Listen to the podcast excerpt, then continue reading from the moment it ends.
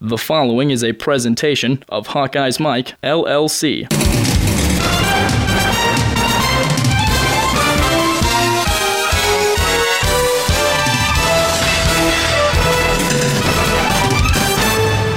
Vandenberg, end zone, touchdown! Krieger Coble was wide open.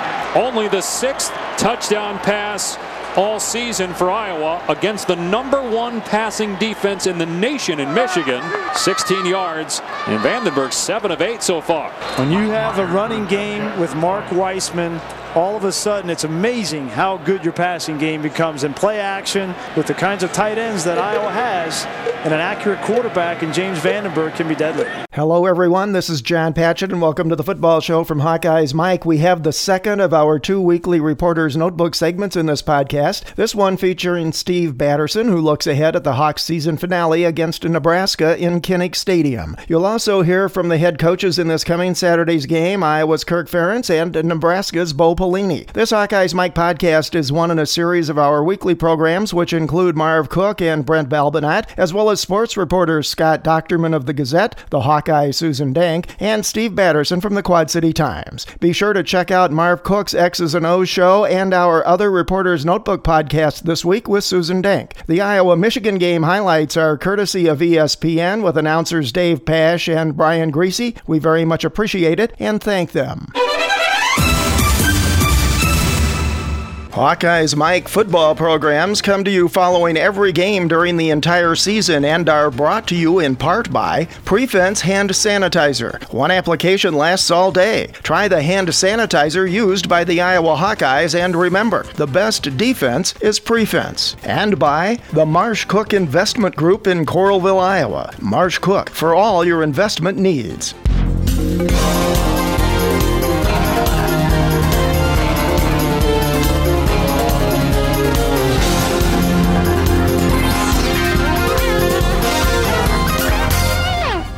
Time now to hear from the head coaches in this coming Saturday's game. First, Iowa head coach Kirk Ferentz was asked what comes to mind when he thinks Nebraska football. You know, it's different stages for me. My first game as an assistant here was back uh, when, when, they had it cranking pretty good in the late 70s, early 80s. And that was certainly one period. And when I got here in 99, uh, they were ranked in the top five. I think I can't remember if they were second, third, first, whatever, but they were ranked pretty high. You know, I had it going obviously very well. Uh, then in the middle portion of uh, the last uh, decade, you know, they, they uh, slipped a little bit, but they're, they're back playing kind of the way you remember them. Uh, they always were good on defense. Uh, I don't know how much was talked about back in the glory days, you know, the way they played defensively. I think, think a lot, you know, the black shirts and all that stuff. So they're playing really well on defense. And, you know, I don't know if it was by design, I assume it was, but offensively, some similarities to what we saw back in 99 and 2000, and certainly back in the 80s with a really athletic quarterback that uh, who's developed into a good passer. And uh, you know, one thing I, I, was remiss in saying, you know, they, have done uh, an excellent job. Minus one of their best football players, Burkhead's a, a tremendous football player, and he's really played on a limited basis. So uh, that makes it that much more impressive what they've accomplished thus far. Kirk talks about Big Ten expansion and whether coaches are kept pretty much in the dark about those activities. You know, I don't know about completely in the dark. Uh, commissioner's always been really good about sharing what he can share. You know, when I worked in Cleveland, uh,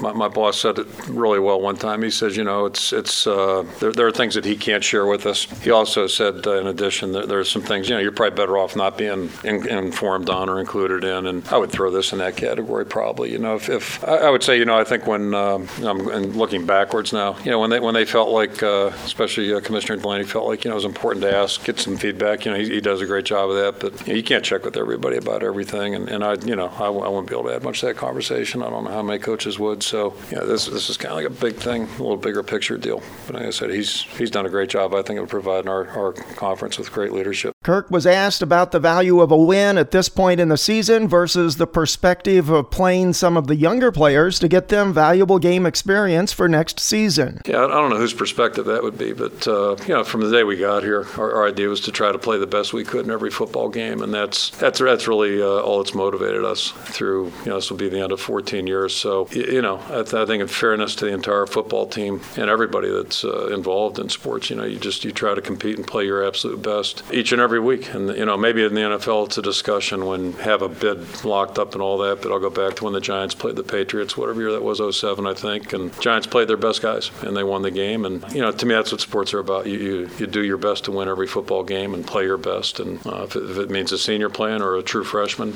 you know, it really doesn't matter. Whoever is best suited to help help the team win. That's that's kind of I think got to be your guiding light, regardless of the circumstances. Ferentz was asked about his degree of confidence that there are better years ahead for Iowa football. You know, I believe that 14 years ago, and uh, you know, pick pick any of our uh, best years uh, if you want to do that, and you know, I could probably list 10 things that we could have done better that year too. So it's uh, you know, just a quick snapshot memory, not looking back too far, but I remember watching the Minnesota game, which felt really good in 02. Uh, I mean, it really felt good. It was great to be there and part of that, uh, and it felt good all the way home. But you know, when I watched the tape, you know, it just it was amazing how many things there were that we could have done better in that game. So it's that's the nature of sports. And I asked Kirk to characterize the talent level of his team, especially when compared to other Big Ten programs. Yeah, we're, we're four and seven uh, right now, and that's you know that's what we are. So be it talent, coaching, performance, whatever. A lot of things that go into to results, and uh, you know I'd probably suggest. I just read an article this morning that uh, was like you know mountain and molehill, and you know typically uh, it's never quite as bad as you think, never quite as good as you think. So, you know, again, that, that's for another day. But uh, right now, our focus is on playing against a team that is very talented. You could argue maybe as talented as anybody in our conference. You could argue as well coached as anybody, and certainly been more productive than anybody in the conference right now. So, outside of, I guess uh, there's another team that's undefeated. But the point is, these guys are really playing on a high level together. They're very talented, very well coached, and that's that's our challenge right now is to get ready for them.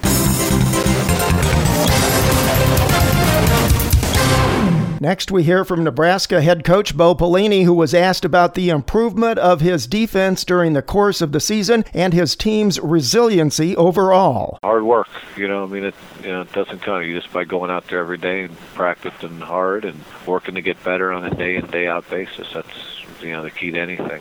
It just doesn't come easy. It just comes from staying the course and and uh, working at it. You know, we talked in the off season about really doing a lot of things to try and build mental toughness, and with mental toughness comes resiliency and a belief in team and a belief in each other, and, and uh, we've had to overcome some things, and uh, I think we've done a good job at that. And you know, we're not there. You know, we're we're still you know working to get there, and hopefully put ourselves in a position uh, to compete for a championship. And that's been that was our goal all along, and you know, we've stayed the course and fought through adversity and uh, won some tough games, and and uh, that's going to have to continue this Saturday because we know going to Iowa City is not an easy place to go in and win. Pelini talks about his team's preparation in a short week, especially given what's at stake for his team in this game. You know, we've been through this before. We we were we had some short weeks. Obviously, when I was uh, in the Big 12, when we would play the, the game against Colorado last year, we played on a short week. We've had experience at it. We think we have a pretty good recipe, but at the end of the day, it requires uh, a little bit extra film time. It's more of a mental week, then you, you got to be careful beating your guys down physically, and and uh,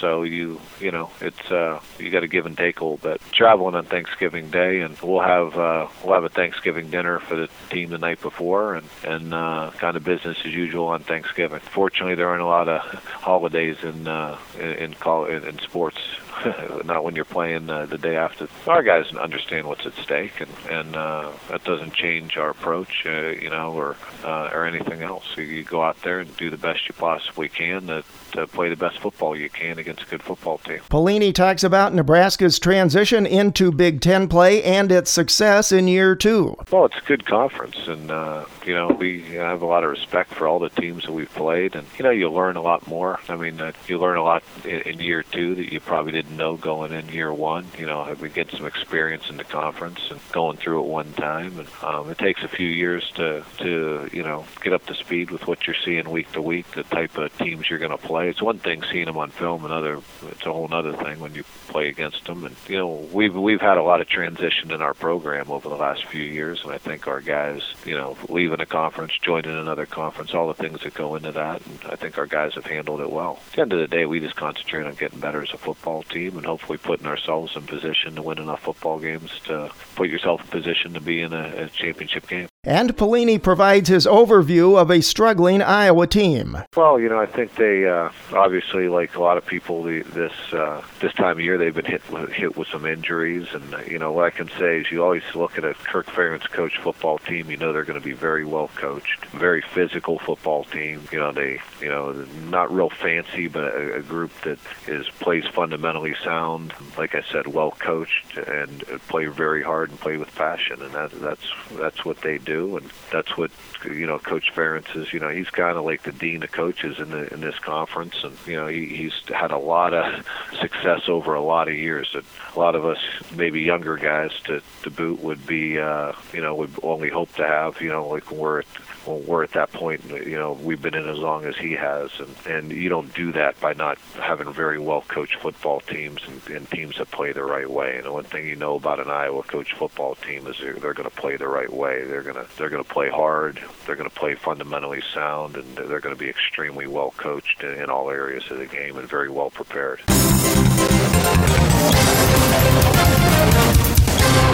Iowa closes out its football season this Saturday in Kinnick Stadium. No bowl game, a five game losing streak likely to go to six, and a program that appears to many to be in decline, certainly so over the past three years. The Nebraska Cornhuskers come to town on Black Friday with a five game winning streak, a prolific offense, and a chance to lock in the Legends Division berth in the Big Ten title game, where the winner will go to the Rose Bowl. This will be the second annual Heroes game with a Heroes Trophy at stake. Nebraska's only loss in Big Ten play this year was to Ohio State, and it is currently the highest ranked conference team in each of the four national polls other than the Buckeyes. It is also senior day at Iowa, where several notable Hawkeyes will be putting on the black and gold for the last time. Those include James Vandenberg, James Ferentz, Micah Hyde, and Keenan Davis. The Hawkeyes are 4 and 7 overall, 2 and 5 in the Big Ten. Nebraska is 9 and 2 overall with a 6 and 1 conference record. The Cornhuskers Huskers hold the edge in this series 27 12 and 3. They've won the last four games, including a 27 victory last year in Lincoln. Nebraska also holds an 8 6 advantage in games played at Kinnick Stadium. Iowa head coach Kirk Ferentz has been stuck on 100 wins for five games now. He's 173 at Iowa in his 14th season, and he's 112 94 overall as a head coach. Nebraska head coach Bo Pelini, who once served as a graduate assistant at Iowa under Hayden Fry is in his fifth season at Nebraska with a record of 48 and 18.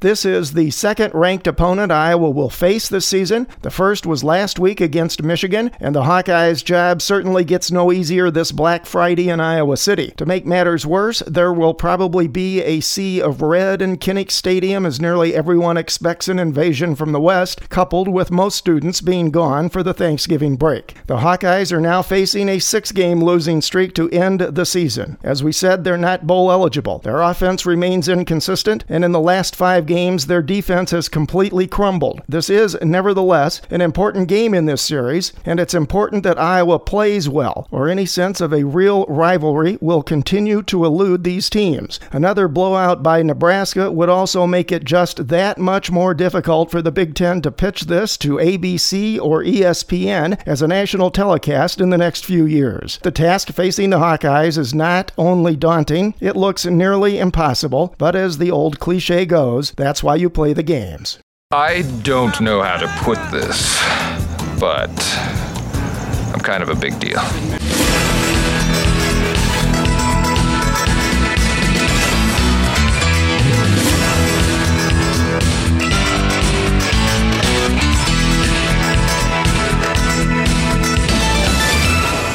Time now for the second of our two weekly Reporter's Notebook shows. This one with Steve Batterson. You can read Steve's articles in the Quad City Times and online at qctimes.com. You can follow Steve on Twitter at sbat79. Steve looks ahead at the Nebraska game and more. Steve, Nebraska comes into Kinnick Stadium for the first time since 1999. A win for them secures the Legends Division slot in the Big Ten title game. It's Iowa's second straight game against a ranked opponent, second annual Heroes game. Nebraska's only loss in conference play comes at Ohio State. They're on a five game winning streak, and they have the most prolific offense overall in the conference. Other than that, it's, easy, right?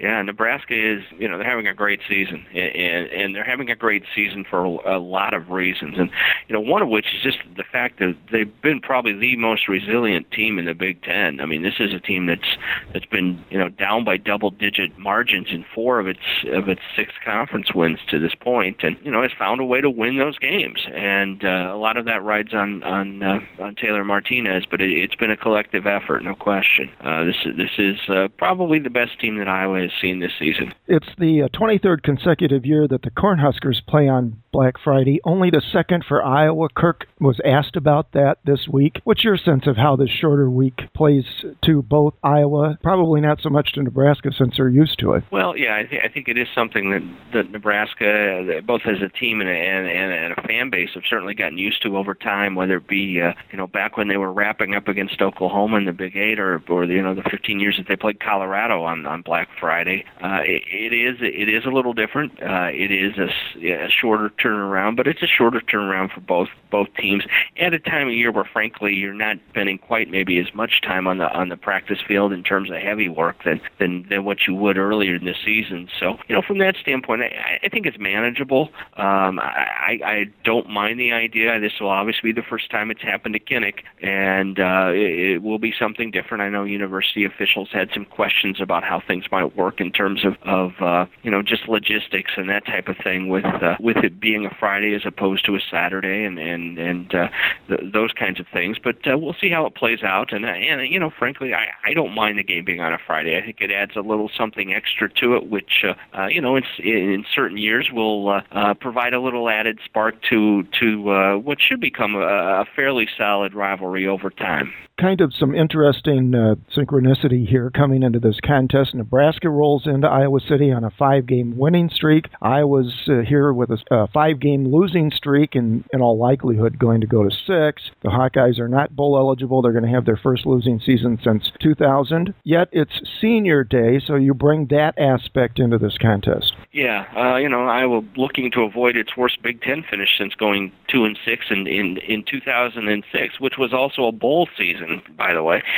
for Iowa. But uh, uh, you know, it, it's one of those things that uh, this, this is is a senior class that is is kind of strange in some ways. I mean, you know, there are 19 players in it. Uh, some of them have not exactly been household names throughout much of their career, but you, but you have in, in James Vandenberg, a, a quarterback who uh, who selected Iowa over an offer from Nebraska. Uh, you know, now at the, at the conclusion of his career, you've got Micah Hyde, who's had a, certainly a nice season on on the defensive side of the ball, and you know, and, and then you've got guys who are kind of really contributing for the first time in in in their playing career this season, and, and guys like Bigach and, and and Gaglione, and they had a little starting experience, you know, a year ago. But uh, these are guys that have really stepped to the forefront this season, and it, it's uh, it's been a group that uh, has certainly been tested. Iowa has used uh, putting together some numbers here today uh, has used eight different offensive lineups this season. They've used six different defensive lineups this season, uh, in, in large part because of injuries and, and, and that type of thing. And uh, it really has impacted any any chance that this team has had for consistency. It's a, it's a team that has 18 first-time starters on it. Uh, that that's uh, only only 10 teams at, at uh, at this level uh, in the country this year have started more than 18, and and it, that's that's part of the growth process that I was going through right now. And and you know I think they've provided fairly the senior group has provided some fairly decent leadership to those young guys and to those inexperienced guys. But you know I which I'm sure has been somewhat of a challenge just from the standpoint that uh, some of those guys have to kind of look out for themselves too as they adjust to expanded roles. What's the focus on Iowa's defense matched up against Nebraska's offense doesn't bode well for a defense that's given up nearly 2,500 yards in its last five games, and they're facing the nemesis of Iowa's defensive scheme, another scrambling quarterback in Taylor Martinez. Yeah, he certainly is having a heck of a year, and it, it, Kirk alluded to it a little bit on, on Tuesday as well in terms of the growth that he's seen from Martinez uh, from last year to this year. And you know, he, he's always been a threat to run with the feet, and and they certainly complement him well with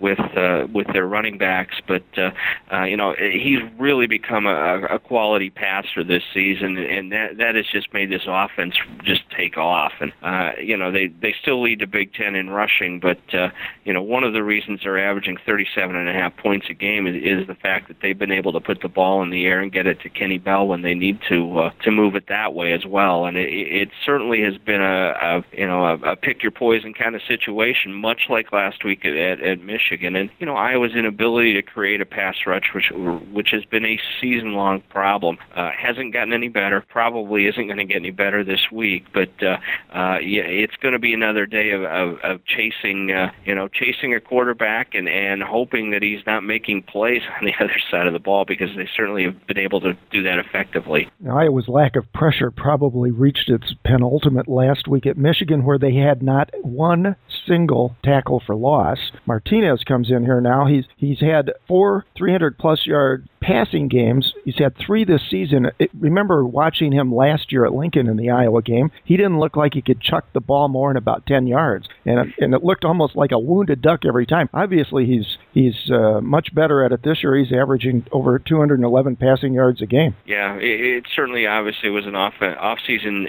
point of emphasis for him and in in, in his development, and and he's made the most of it. There's no question. He you know Nebraska leads the Big Ten in pass efficiency. I mean, and, and that's just something that uh, he's averaging, you know, around 64% completion rate at this point, and, and, and that's a, a real sign of, of, of progress by a young man who's who's focused in on kind of a shortcoming in his game and and and uh, kind of a willingness to to work to make it a strength, and it, it certainly has become that. And Nebraska's first in rushing in the Big Ten, first in total offense, second in scoring. Talk a little bit about you just mentioned him. Their sophomore wide receiver Kenny Bell. He had three 100 plus yards receiving games games in 2012, and he, and he leads the team in uh, touchdown receptions. Interestingly, eight passes covering 25 or more yards.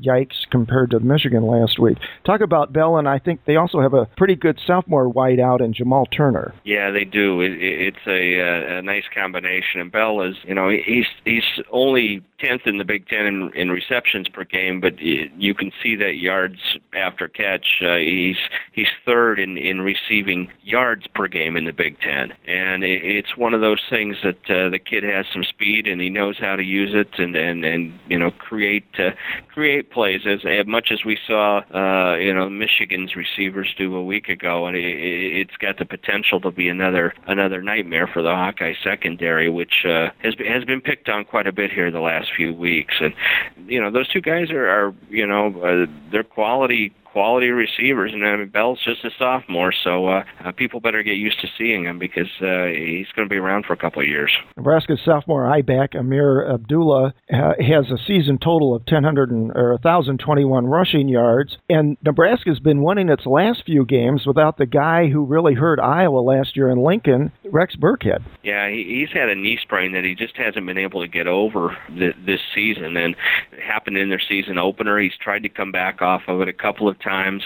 Did not play a week ago against Minnesota, but uh, supposedly has been cleared to go and is getting healthier by the day, which I don't know if that's good news for Iowa or not. But uh, he because he was really positioned to to be one of the dominant backs in this league this season based on on what he did a year ago, and and uh, uh, they they found another one as they seem to do over there, and you know in in Abdullah who you know he's averaging five a little over five yards a carry, and and it's uh, he's he's a small back. He's only five nine, but he, uh, uh, which uh, you know, Bo Pelini kids make makes him a pretty elusive target, and and he is he is a guy that that is going to be hard for Iowa's Iowa's uh, defenders to bring down, just because there isn't much of him there to bring down. It's it's one of those situations. Uh, he certainly has the quickness, and and you combine his ability with with the 725 yards that they've gotten out of out of uh, Martinez this year, ground, and it, it's it's a pretty effective one-two punch. Not not unlike what we saw last week at times, you know, with uh, with either Gardner or or Denard Robinson when he when he lined up in the shotgun at, at Michigan. Who are your key matchups defensively for Iowa here in terms of who, who you would focus on trying to slow down that Nebraska attack? Well, I you know I think it's going to have to be you know the linebacker positions, which you know Anthony Hitchens supposedly is going to return to the field this week after missing last week's game with an injury, and uh, James Morris supposedly is a little bit healthy healthier as well. And I, you know, I think linebacker play is going to be big in this game. You've got to be able to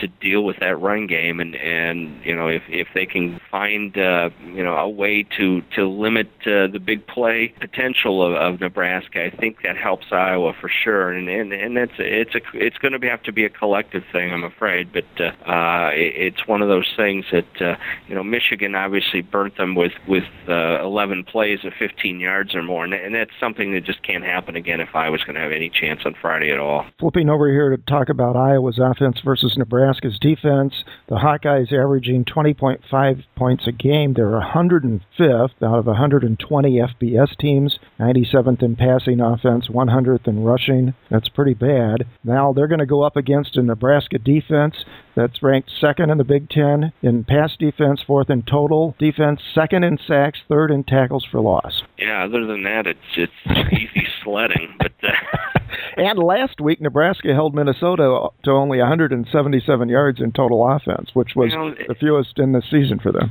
Uh, yeah, and you know, the thing of it is, is that they seem to get better as the game progresses. And uh, you know, uh, Nebraska has has been a little vulnerable early on against a lot of opponents this season. But uh, if you look at what they've done in the in the fourth quarter against teams, it's it's uh, the numbers really are, are pretty eye popping, and it, it has been a uh, you know one of those types of things that. Uh, uh, you know, the Iowa offense certainly has its work cut out for them, and uh, you know, I think I think it benefited last week, uh, at least initially, from the return of Mark Weisman. Thought Iowa's offensive line probably gave him a little more room to work, and Weisman certainly showed why he has been a valuable part of the offense when he's been healthy this season. Uh, you know, he was able to pick up a few of those extra, you know, initial yards after contact early on. It didn't total a ton over the course of the game as Michigan adjusted and kind of wore Iowa down, and then wore him down a little bit too. But uh, um, you know, he certainly does seem to provide a spark offensively, and I think that Iowa has to get something going on the ground if they're going to have any chance to make their their passing game work. And uh, you know, we saw the emergence last week a little bit of C.J. Fiedorowicz, and and uh,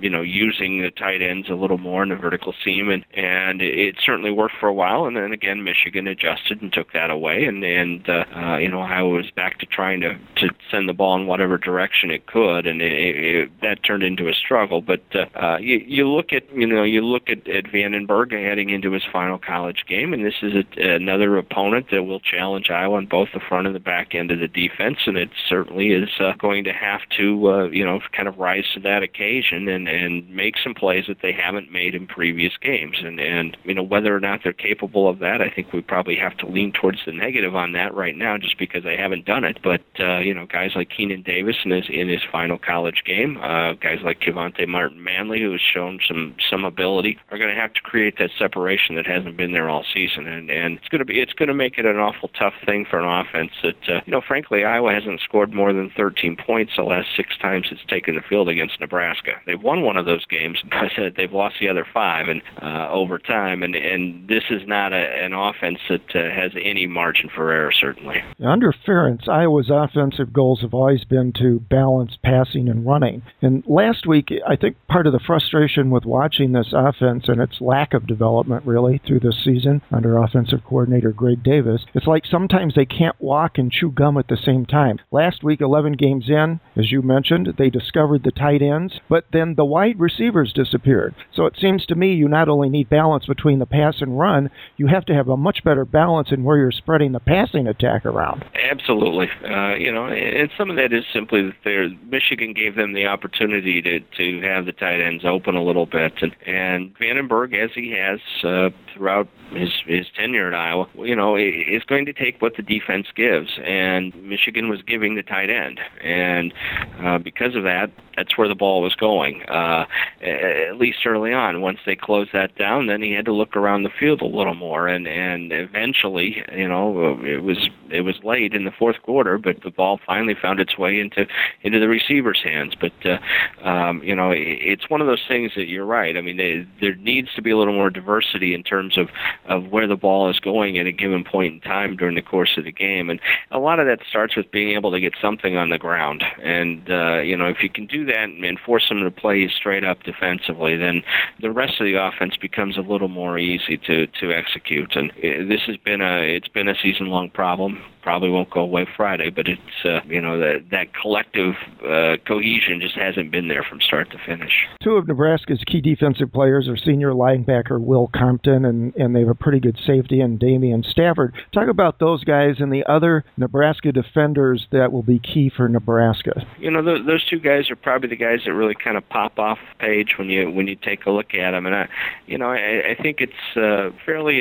This is a, a Nebraska defense that has had some changes. Uh, they've had some instability up front. Uh, former Iowa assistant Rick Kaczenski is, uh, you know, in his first year as, a defensive line coach there, and there was a little turmoil there during the initial weeks of the season as, as teams piled up a ton of yards uh, against Nebraska, and it, it's been it's been a growth process for this bunch over the course of this season. And you know, in in, in Stafford, you've got a, a senior, a veteran guy, as you do in Compton at the Mike linebacker, and you know, you've got a couple guys that uh, uh, you know are really uh, solid at their positions, but the the front has been a little suspect at times, although it's played much better down the stretch here, and and uh, that is one of the reasons that, that Nebraska has been in a position to uh, you know to to play for a uh, spot in Indy this week, and uh, you know you've got guys, uh, you know Sean Fisher, the brother of of, of Cole Fisher, Iowa, of, uh, you know redshirt freshman, is uh, you know the starting buck uh, linebacker, and I mean it's one of those things that uh, uh, you know he's solid. They've got uh, Alonzo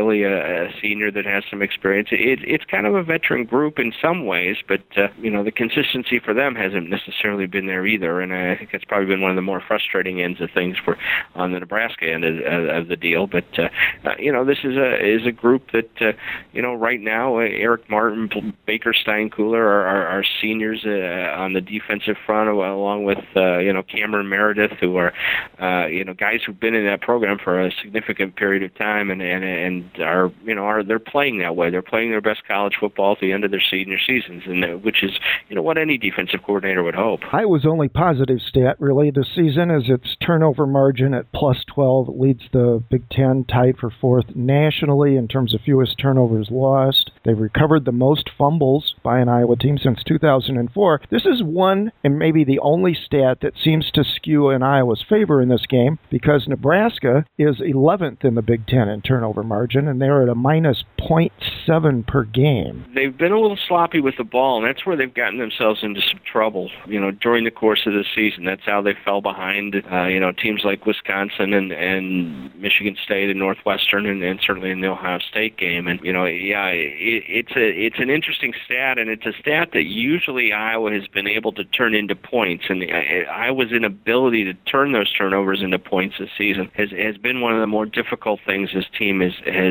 dealt with, and it, it certainly is is one thing that Iowa should be able to to make some hay off of. But a lot of it, uh, uh, you know, a lot of it's timing, and uh, it, those turnovers. I mean, Kirksey's return at, at, at Indiana for a touchdown uh, off of, off of a pick, uh, you know, s- certainly helped Iowa uh, overcome its its own offensive deficiencies. But this this may be another one of those weeks where the defense is going to have to put some points on the board. I wasn't even going to ask you for a prediction in this game, but what the heck? I know what everyone expects the answer to be, and I was stunned when I read earlier that even Bob Brooks, apparently for the first time ever, is picking Iowa's opponent in a game. I assume you're joining in that consensus. Oh, sure, why not?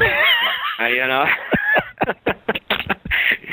yeah, you know, I, I think if you look at it realistically, you have to kind of look at where these two teams and what direction they're headed at this point in the season. And, and it's certainly, uh, you know, Nebraska has an awful lot to play for Friday, and and they're going to be playing in in front of an awful lot of fans uh, wearing red. I have a feeling as well. But uh, you know, I, I think it's the type of game that uh, much uh, probably somewhere in the ballpark of a of a 28 to 17 kind of game, maybe a little tighter than people anticipate. I think the Hawks will hang with them for a little while, but you know, it's all going to come down to Iowa's ability to deny Nebraska big plays. If they can do that, they can hang around.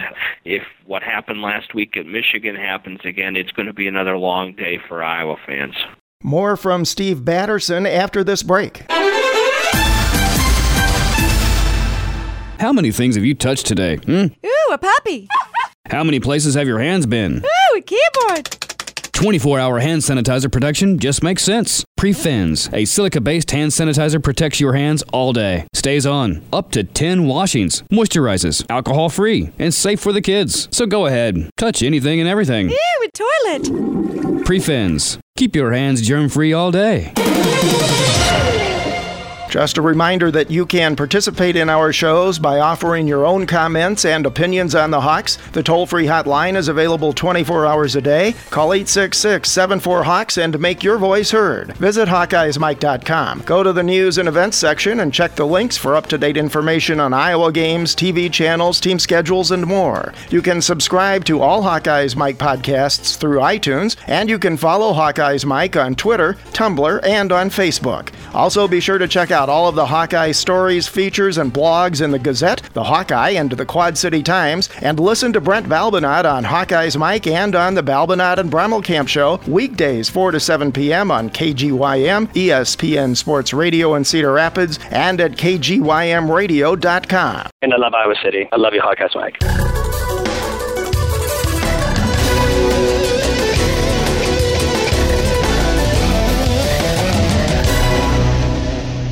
Back to our conversation with Steve Batterson. Steve discusses playing veterans versus younger players in the closer, Iowa's recent decline, and Big Ten expansion. A little bit of a debate, controversy in the media, and certainly among the fans this past week is this issue of the season's over. There's nothing really to play for this year other than your own pride and so forth.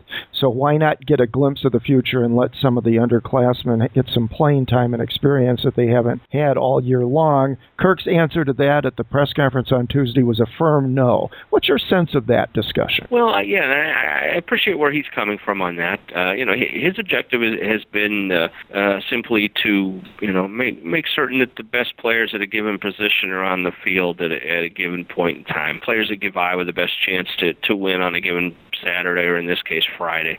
You know, it's not necessarily a reward. Uh, it's it it is something that those guys have earned with their work on, on the practice field, certainly, and in their performance in games, whether it be consistent or not. Now, there are other guys in the program who certainly are working hard and, and trying to pos- position themselves for those opportunities too. And you know, you, you can we can go right to the quarterback spot where you know Vandenberg has taken every single snap this season. I mean, that's one of those little stats that just doesn't go away. And and you know, people continue to wonder why we haven't seen anything of Jake Rudock, who who really is the only backup that is in a position right now to play for Iowa, just from the standpoint that they you know they want to preserve the redshirt years at this point for Cody Sokol and and for C.J. Beathard, the the true freshman. And there's some sense to that. Um, I, I really think that there probably has only been one or two opportunities because of the closeness of the games that Iowa's been in to to put a, a Rudock on the field. Penn State obviously the most likely scenario there, and, and certainly you know I would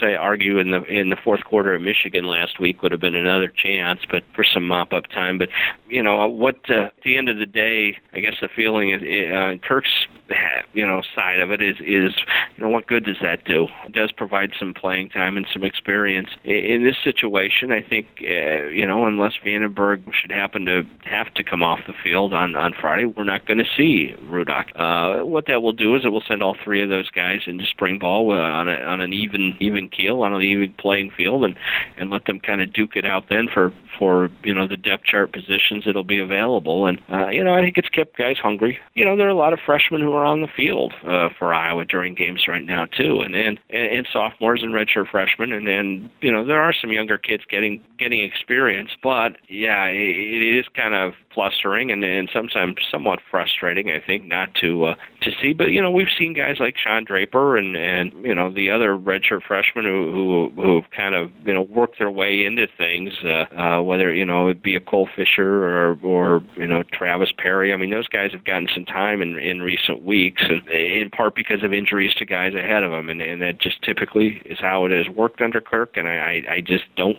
see that changing, and he, he's not going to throw guys out there just to throw them out there. Now, uh, this is the last game. Obviously, there, uh, you know, and I I think he has a sense of loyalty to his seniors, and I, I think that's one of the reasons that we are going to see pretty much the uh, the usual suspects out there on Friday. And you know, it, it will be, uh, you know, I think the game will kind of dictate whether whether he goes any deeper into that depth chart. And uh, I would say the chances are it's not going to happen. He's going to give those guys a chance to to play and then finish the game on on their terms, I guess you could say. Another point of discussion this week has been, other than the fact Iowa and Nebraska are border states, obviously, is this really a rivalry game? You know, a rivalry has to kind of work both ways, and, and Iowa hasn't necessarily been all that competitive with Nebraska uh, in in recent history. You know, it will take some of that. I you know I think it's a game that over time uh, is going to mean quite a bit to people in in both states. Uh, you know, particularly in the western half of Iowa, where there, where you know Nebraska there is a Nebraska influence out there, and and uh, you know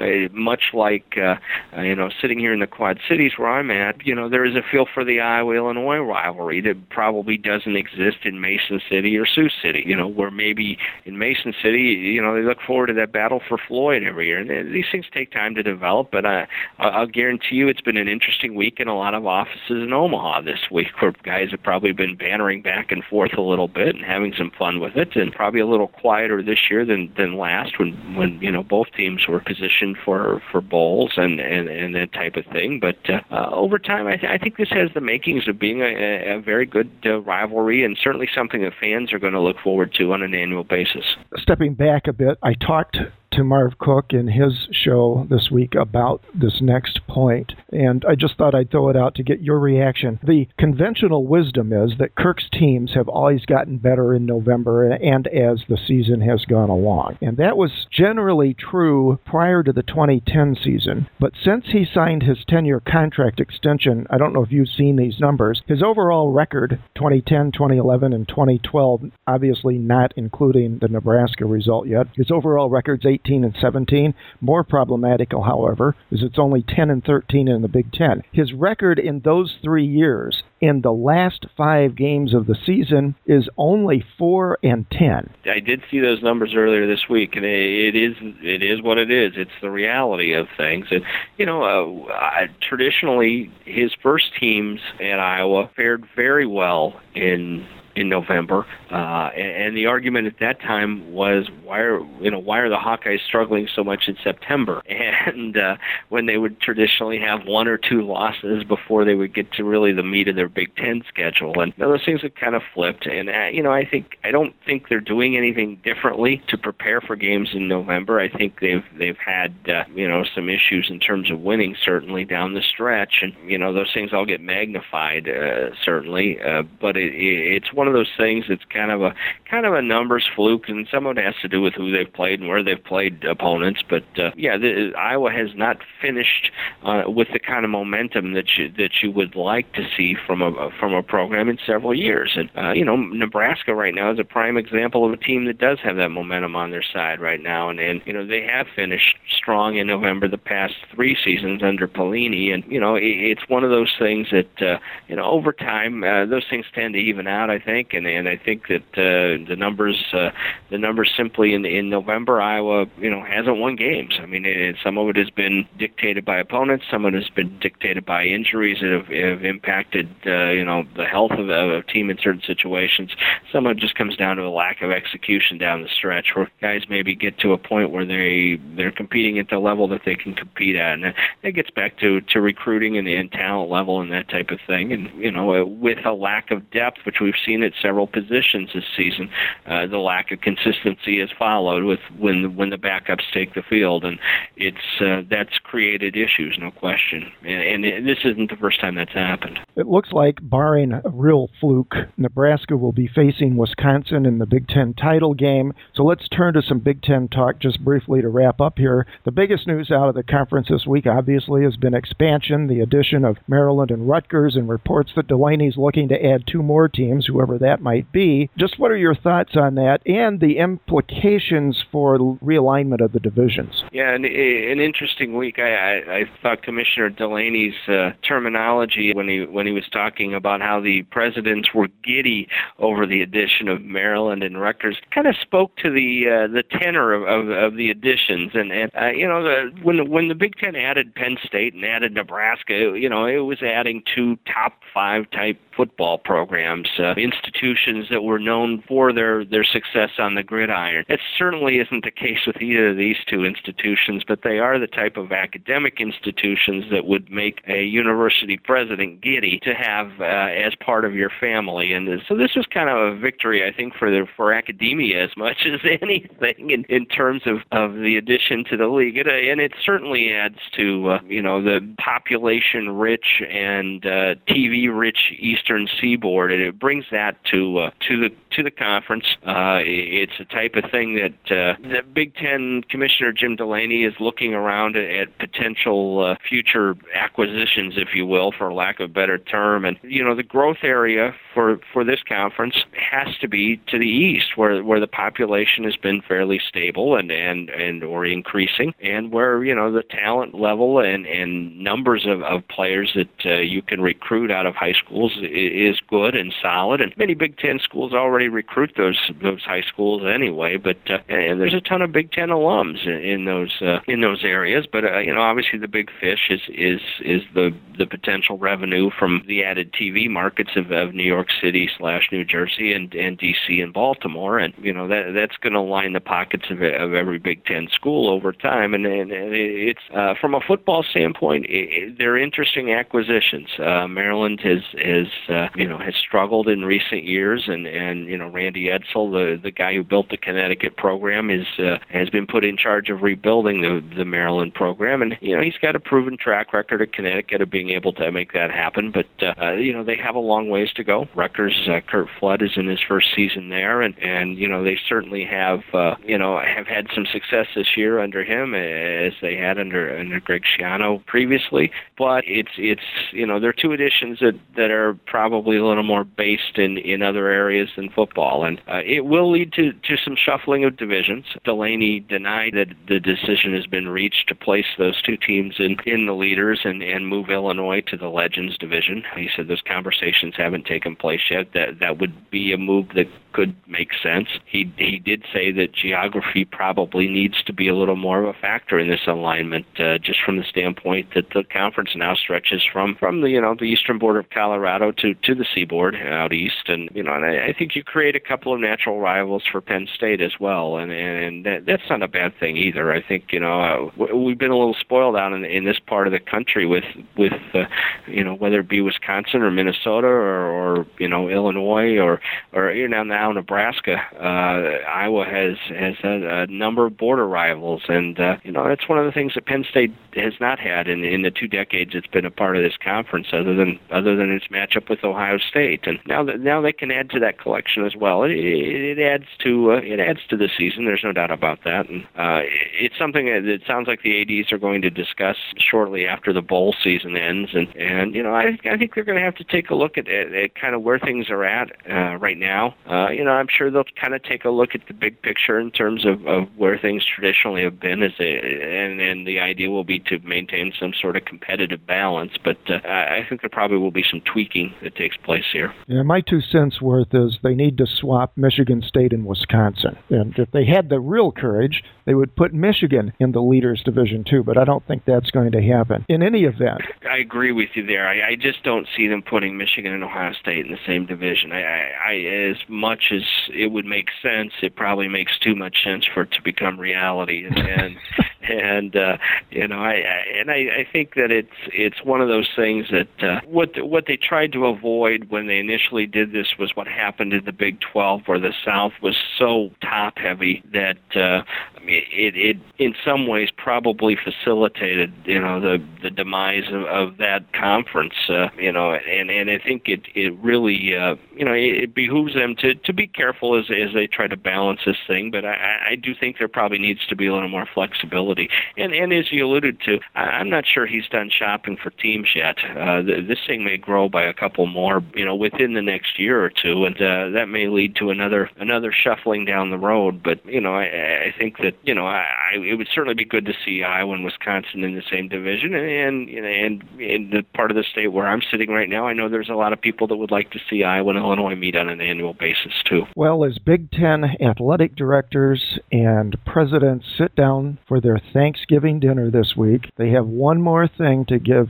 Thanksgiving for, and that's the estimated added $10 million per each team in the Big Ten that they'll get as a result of the enhanced TV contracts out of this expansion. Yeah, happy holidays, huh? That's uh, you know that that's where the real money is at, and that that and let's face it, that's why this is happening all over the country, and and and that's why you know te- teams are and conferences are reaching out to non-traditional areas to expand their their reach, and uh, you know if you can get a little chunk of that New York TV market, and Delany said he's not foolish enough to believe that that adding Rutgers is going to make Big Ten football a dominant force in in New York City, but he does believe that it can help increase their share of the pie there, and that's what it comes down to: is you know can they find their way onto uh, uh, you know onto mainstream cable there as opposed to being on a sports tier uh, where you can you know you can request a, a few extra you know a little extra change from the fans per month, and it all piles up pretty quickly, and that's that's where those dollars will come from, and it's certainly uh, you know it's an interesting challenge, and and uh, because you're dealing with markets that have primarily been perceived as pro sports markets over time, and you know the Big Ten has faced a little of that in within its own territory. I mean, certainly in the Twin Cities with Minnesota, in Cleveland with uh, with Ohio State being down the road a little bit, you fight some of that stuff. Uh, you know, is Chicago a Bears town or an Illini town, or, or is Northwestern truly Chicago's Big Ten team? It's probably more of a melting pot than anything else. Those are the kinds of challenges that, that you know they feel like they're in a position to be a little wiser than maybe they were 20 years ago when they simply added a team in, in Penn State. They feel like they they have a little better plan in place to to uh, to market to those areas and, and increase uh, uh, visibility of college athletics. Uh, Delany alluded to you uh, on, on Tuesday that, uh, that he's not certain that college athletics have ever been marketed well in in New York City. Um, and one of the reasons that uh, there does seem to be such a divided market there may be the fact that uh,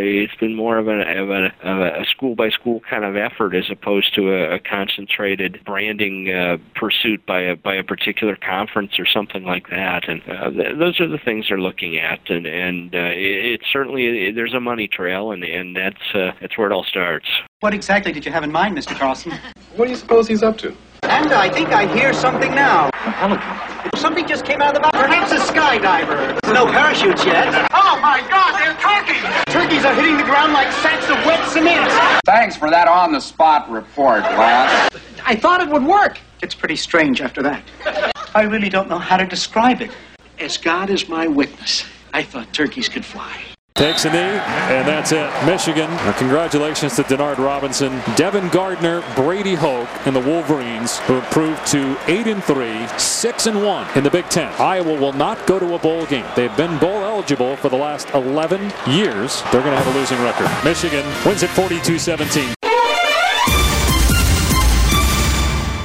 Hawkeye's Mike is always interested in and encourages listener feedback. Help make us better. Please provide us with your comments and suggestions for programs, guests, and topics by emailing feedback at hawkeyesmike.com or by calling toll free 866 74 Hawks.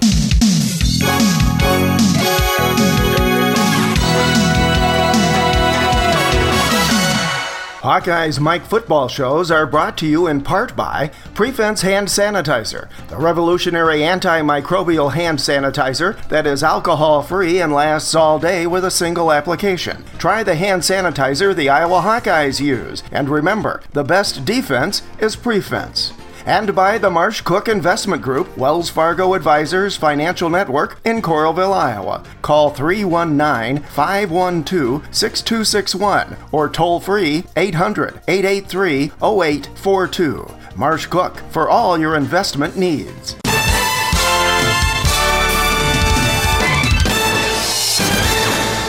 Our thanks again to ESPN for the game highlights this week, and thanks to Steve Batterson, not only this week, but for his season long contributions. We hope you've enjoyed this Hawkeyes Mike podcast, that you'll come back for more, and that you'll participate by phoning and making your own voice heard on our shows. Call 866 74 Hawks. It's all Hawkeyes all the time on HawkeyesMike.com.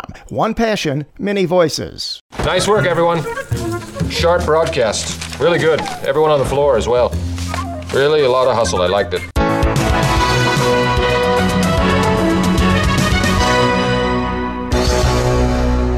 This has been a presentation of Hawkeye's Mike, LLC.